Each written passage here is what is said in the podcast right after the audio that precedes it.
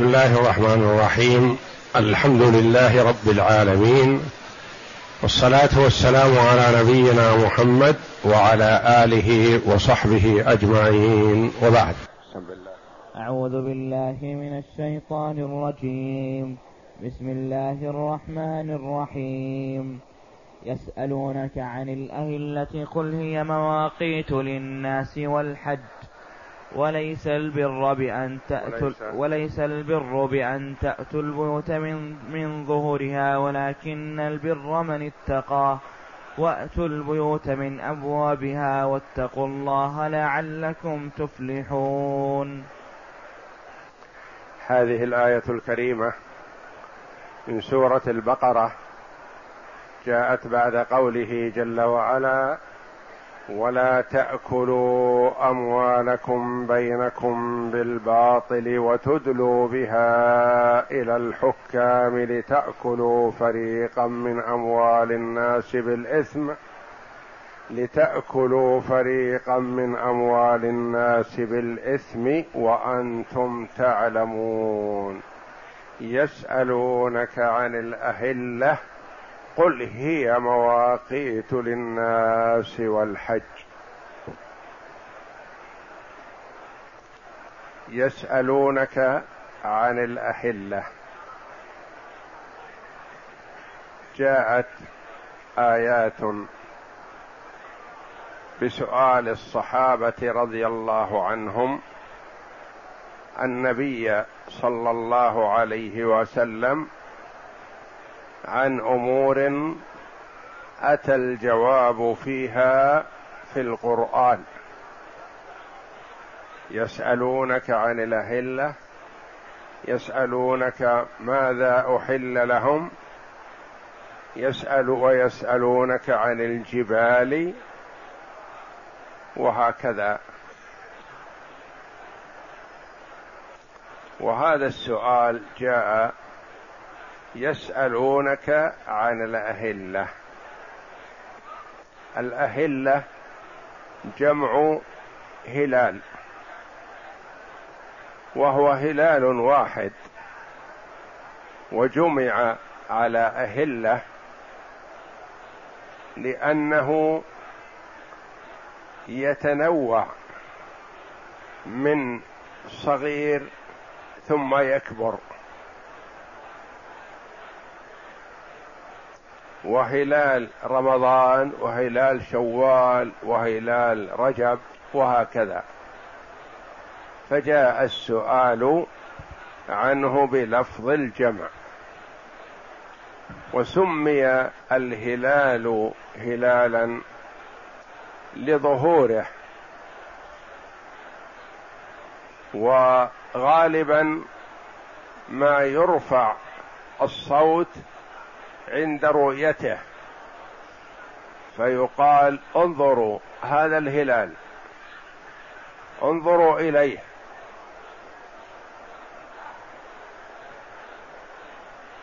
واستهلال الصبي صياحه بعد سقوطه من بطن أمه.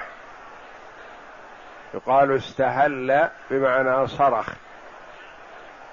ويعرف حياته باستهلاله. قالوا الولد إذا ولد ومات فإن استهل حكم بحياته ثم حكم بموته بعد هذا. استهل بمعنى صرخ وظهر صوته. وهنا الأهلة لأن الناس غالبا ما يظهرون ويرفعون أصواتهم لترائي الهلال وعند رؤيته. يسألونك عن الأهلة. قيل المراد جاء السؤال عن لما الهلال يكون صغيرا ثم يكبر حتى يستدير ثم يبدأ بالصغر حتى يختفي. فإذا كان السؤال عن هذا فقد جاء الجواب على طريقة ما يسميه أهل البلاغة أسلوب الحكيم. ما جاء الجواب عن الحكمة في كونه يبدو صغير ثم يكبر ثم يصغر حتى يختفي. ما جاء؟ لأن هذا لا حاجة للناس فيه. وأسلوب الحكيم أن يسأل الإنسان عن شيء ما ثم يأتيه الجواب عن شيء هو أحوج إليه من جواب سؤاله. فمثلا يسأل عن تركيب شجرة فيأتيه الجواب عن فوائد هذه الشجرة. فالمرء إلى فوائد الشيء أكثر منه حاجة إلى معرفة هذه الشجرة كبيرة أو صغيرة ونوعها وهل هي هشة وتنكسر بسرعة أو صلبة أو نحو ذلك هذا لا يستفيد منه كثيرا. فكذلك إذا كان السؤال عن هذا عن كون الهلال يبدو صغيرا ثم يكفر يكبر حتى يستدير ثم يبدأ في الصغر هذا ليس له كبير فائدة للناس. وإنما الناس في حاجة إلى معرفة ما هي فوائد الهلال بالنسبة لهم. فجاء الجواب عن هذا. وإذا كان السؤال عن فوائد الهلال كما قال بعض المفسرين السؤال عن الهلال وما هي الحكمة من وجوده فقد جاء الجواب عن هذا ويكون الجواب عما سئل عنه. فعن ابن عباس رضي الله عنهما قال نزلت هذه الآية في معاذ بن جبل وثعلبة بن عتمة وهما رجلان من الأنصار. قال يا رسول الله ما بال الهلال يبدو ويطلع دقيقا مثل الخيط ثم يزيد حتى يعظم ويستوي ثم لا يزال ينقص ويدق حتى يعود كما كان لا يكون على حال واحدة. فاذا كان السؤال هكذا كما جاء عن ابن عباس وهذا بسند ضعيف. فالجواب جاء على طريقة أسلوب الحكيم. ما جاء الجواب لما لكونه يبدو صغيرا ثم يكبر لا. جاء الجواب بالفائدة التي تعود إلى الناس من الهلال. فنزلت هي مواقيت للناس. يسألونك عن الأهلة. قل هي أي الأهلة مواقيت للناس والحج. مواقيت يوقت الناس بها.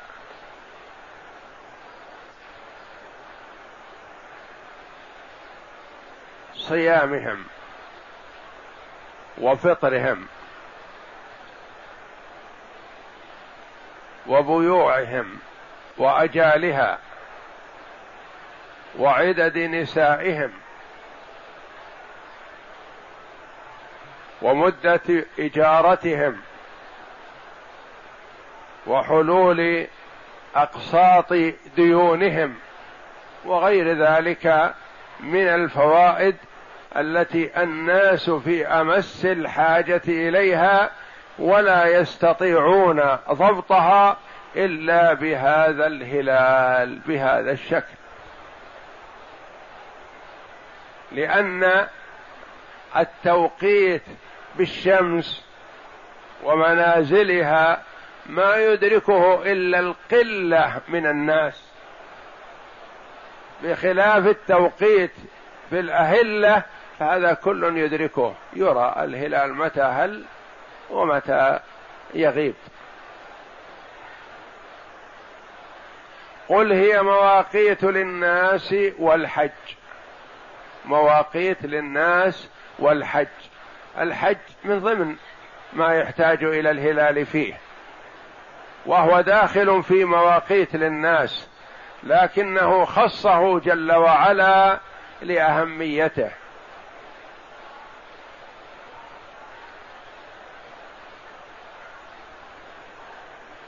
خص جل وعلا الحج لأهميته ولحاجة الناس إلى ذلك.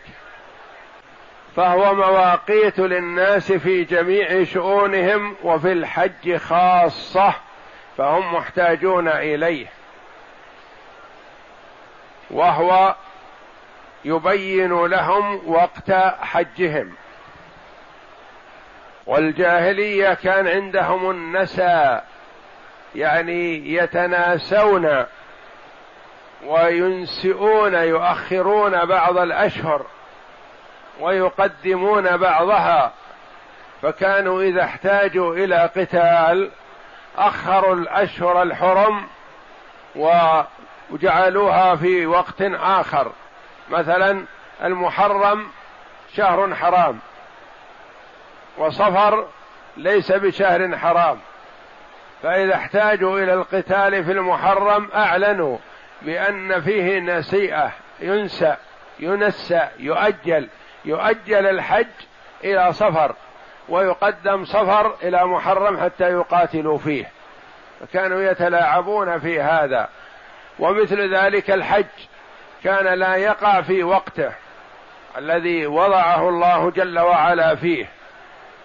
وإنما وقع في وقته في حجة الوداع التي حجها النبي صلى الله عليه وسلم كان في وقتها الذي شرعه الله جل وعلا. فالأهلة مواقيت للناس ومواقيت للحج. والناس في أمس الحاجة إلى ذلك يستدلون بهذا الهلال على كثير من أمورهم. وذكرت الأهلة دون الشمس لأن التوقيت بالشمس ما يدركه إلا القليل من الناس والحاجة إلى التوقيت بالشمس فيما وقت بها كالصلوات. وأما مثل الديون وعدد النساء ونحو ذلك فهذه ما تنضبط عندهم بالشمس ولا كل يعرفها. الأشهر الشمسية ما كل يعرفها وإنما يعرفها القلة من الناس بخلاف الأهلة القمرية فكل عاقل يدركها ويعرفها.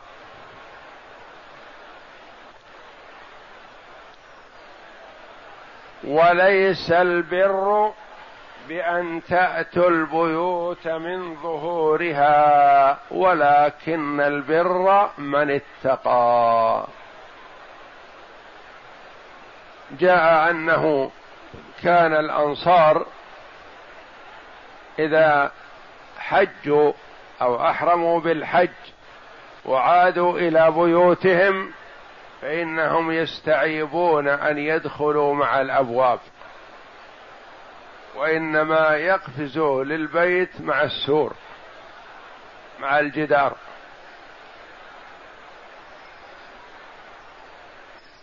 كانوا يرون الدخول من الباب للحاج خطأ وعيب. وجاء أن شخصا دخل مع الباب فانتقد عليه. وجاء أن المرأة إذا أحرم وخرج ثم أراد العودة إلى بيته لأمر ما فإنه لا يدخل مع الباب وإنما يقفز مع الجدار. فأنزل الله جل وعلا وليس البر بان تاتوا البيوت من ظهورها. ليس البر بالدخول وليس البر بان تاتوا البيوت من ظهورها. هذا ليس من البر وإنما هذا من عادات الجاهلية. وما أمر الله جل وعلا به ولا كان الرسول صلى الله عليه وسلم يفعله وإنما هذا من عادات الجاهلية فتترك. ولكن البر من اتقى البر كل البر في تقوى الله جل وعلا. هذا البر. والتقوى أن تعمل بطاعة الله على نور من الله رجاء ثواب الله وأن تترك معصية الله على نور من الله خوفا من عقاب الله.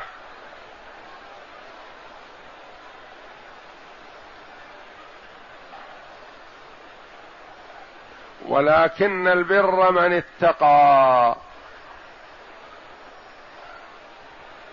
فالعبد مأمور بأن يتقي الله جل وعلا في كل ما يأتي ويذر فيما يتعلق بأمور دينه وفيما يتعلق بأمور دنياه. والمسلم عبد لله جل وعلا في مسجده وصلاته وصيامه وفي دكانه وبيعه وشرائه ومعاملاته. فليس الإسلام عبادة فقط وإنما هو عبادة ومعاملة. والعبد متعبد بالمعاملة كما هو متعبد بالعبادة. ولكن البر من اتقى وأتوا البيوت من أبوابها. أيسر وأسهل وما كل إنسان يستطيع أن يقفز مع الجدار. وليس في هذا قربة ولا عبادة لله جل وعلا.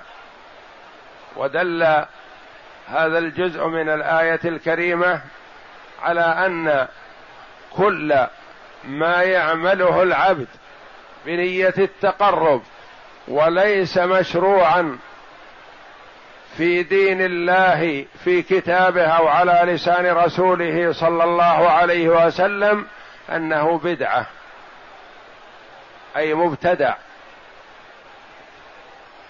وإنما العبادة ما شرعه الله جل وعلا في كتابه أو على لسان رسوله صلى الله عليه وسلم. وأتوا البيوت من أبوابها فمن تقرب إلى الله جل وعلا بشيء لم يشرعه النبي صلى الله عليه وسلم فهو مبتدع حينئذ. أتى بالشرع لم يؤمر به. وأتوا البيوت من أبوابها واتقوا الله.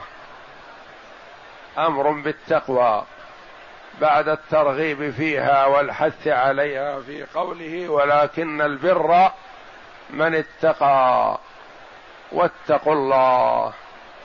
اجعل تقوى الله جل وعلا نصب عينيك دائما وأبدا في جميع عباداتك ومعاملاتك وتصرفك وفي كل ما يصدر منك.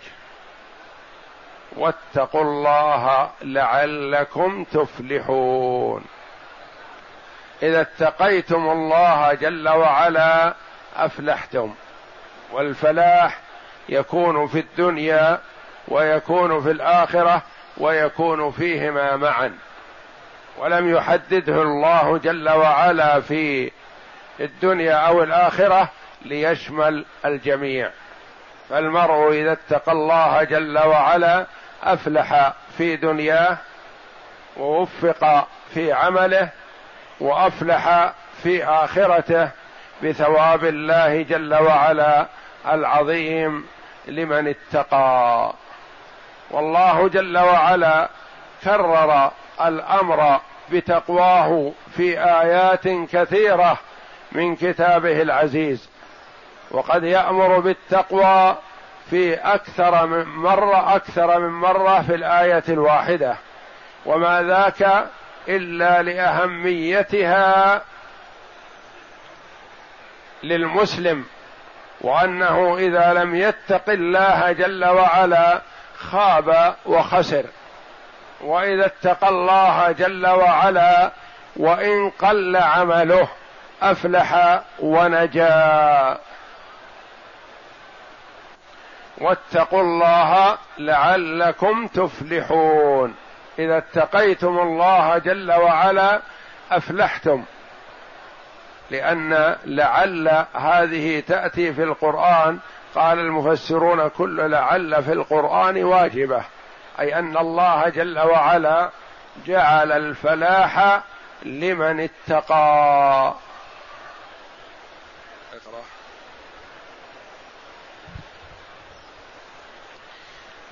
سأل الناس رسول الله صلى الله عليه وسلم عن الأهلة فنزلت هذه الآية يسألونك عن الأهلة قل هي مواقيت للناس. يعلمون بها حل دينهم وعد وعدة نسائهم ووقت حجهم. وقال الربيع بلغنا أنهم قالوا يا رسول الله لما خلقت الأهلة؟ فأنزل الله قوله تعالى يسألونك عن الأهلة قل هي مواقيت الآية. يقول جعلها الله مواقيت لصوم المسلمين وإفطارهم وعدة, وعدة نسائهم ومحل دينهم.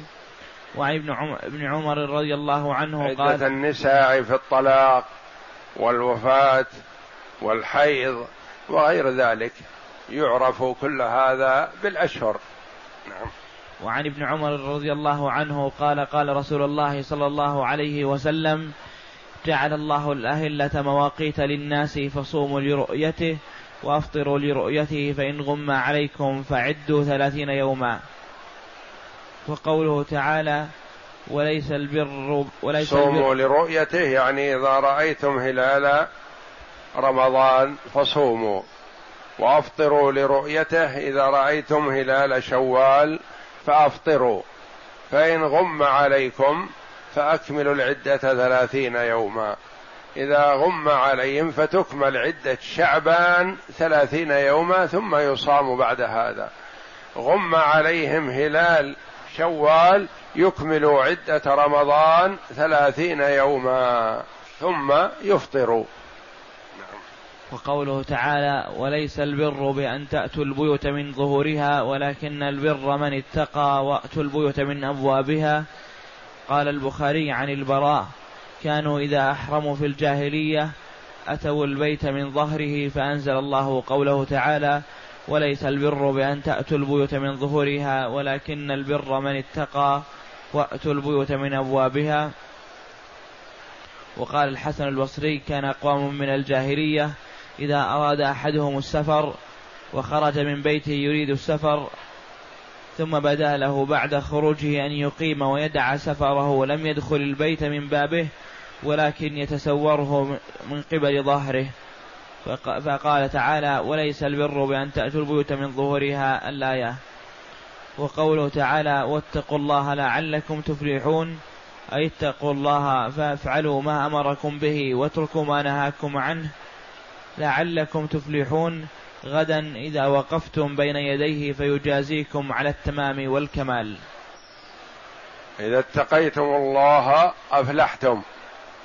وتقوى الله جل وعلا فسرت بمعان كثيرة ومن أجمعها ما قاله بعض العلماء رحمهم الله هي أن تعمل بطاعة الله على نور من الله رجاء ثواب الله. يعني تعمل الطاعة لا تقليدا وإنما تعلم لأنها طاعة لأن الله يحبها. وأنت ترجو ثواب الله جل وعلا فيها. وتترك معصية الله جل وعلا لا تقليدا ولا خوفا من الناس وإنما لأنها معصية لله وأنت تخاف من عقاب الله. والله أعلم وصلى الله وسلم وبارك على عبد ورسول نبينا محمد وعلى آله وصحبه أجمعين.